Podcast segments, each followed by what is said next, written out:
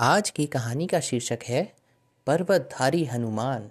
लंका से लौटकर हनुमान जी ने सीता जी का सारा हाल रामचंद्र जी को सुनाया। रामचंद्र जी ने वानर सेना को तुरंत लंका पर चढ़ाई का आदेश दिया। समुद्र पार कर वानर सेना लंका पहुँच गई, जहाँ भीषण युद्ध प्रारंभ हुआ। युद्ध में लंका की आधी सेना मारी गई। यह समाचार सुनकर रावण बहुत दुखी हुआ। उसने मंत्रियों से कहा वानरों ने लंका की आधी सेना का संहार कर दिया। अब तुम लोग शीघ्र बताओ क्या करना चाहिए। रावण पुत्र मेघनाथ ने कहा, पिताजी, कल युद्ध भूमि में आप मेरा अद्भुत पराक्रम देखना। मैं संपूर्ण वानर सेना का संहार कर तथा राम को लक्ष्मण सहित बाँध कर आपके चरणों में डाल दूँगा। पुत्र के वचन सुनकर रावण को भरोसा हो गया। सुबह वानरों ने क्रोध करके दुर्गम किले को घेर लिया।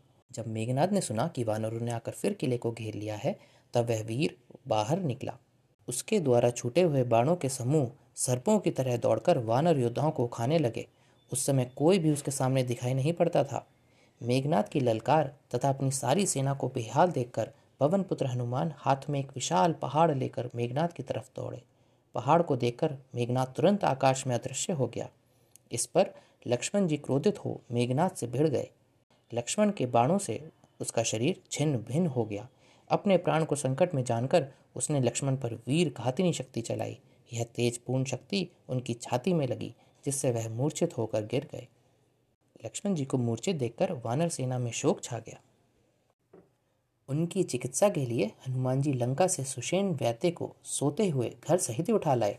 सुषेण ने कहा, हिमालय के द्रोणांचल शिखर पर संजीवनी बूटी नामक औषधि है। उसे सुबह होने के पहले ही ले आना चाहिए। तभी इनके प्राण बच सकते हैं। उस विशाल पर्वत पर पहुंचकर हनुमान जी ने वैद्य सुषेण द्वारा बताई गई संजीवनी बूटी प्राप्त करने के लिए चारों ओर अपनी दृष्टि दौड़ाई। किंतु संजीवनी नामक औषधि कौन सी है, ये समझ पाना उनके लिए बहुत ही कठिन हो रहा था। उन्होंने सोचा कि औषधि खोजने में अब मुझे अधिक समय नष्ट नहीं करना चाहिए, मुझे संपूर्ण द्रोणांचल को ही उठाड़ लेना चाहिए। इस पूरे पर्वत को ही मैं वैद्य सुषेण के पास पहुँचा देता हूँ, वह इससे संजीवनी की तलाश कर लेंगे। यह सोचकर उन्होंने तुरंत ही खेल खेल में उस पूरे पर्वत को उखाड़कर अपने दाहिने हाथ की हथेली पर रख दिया।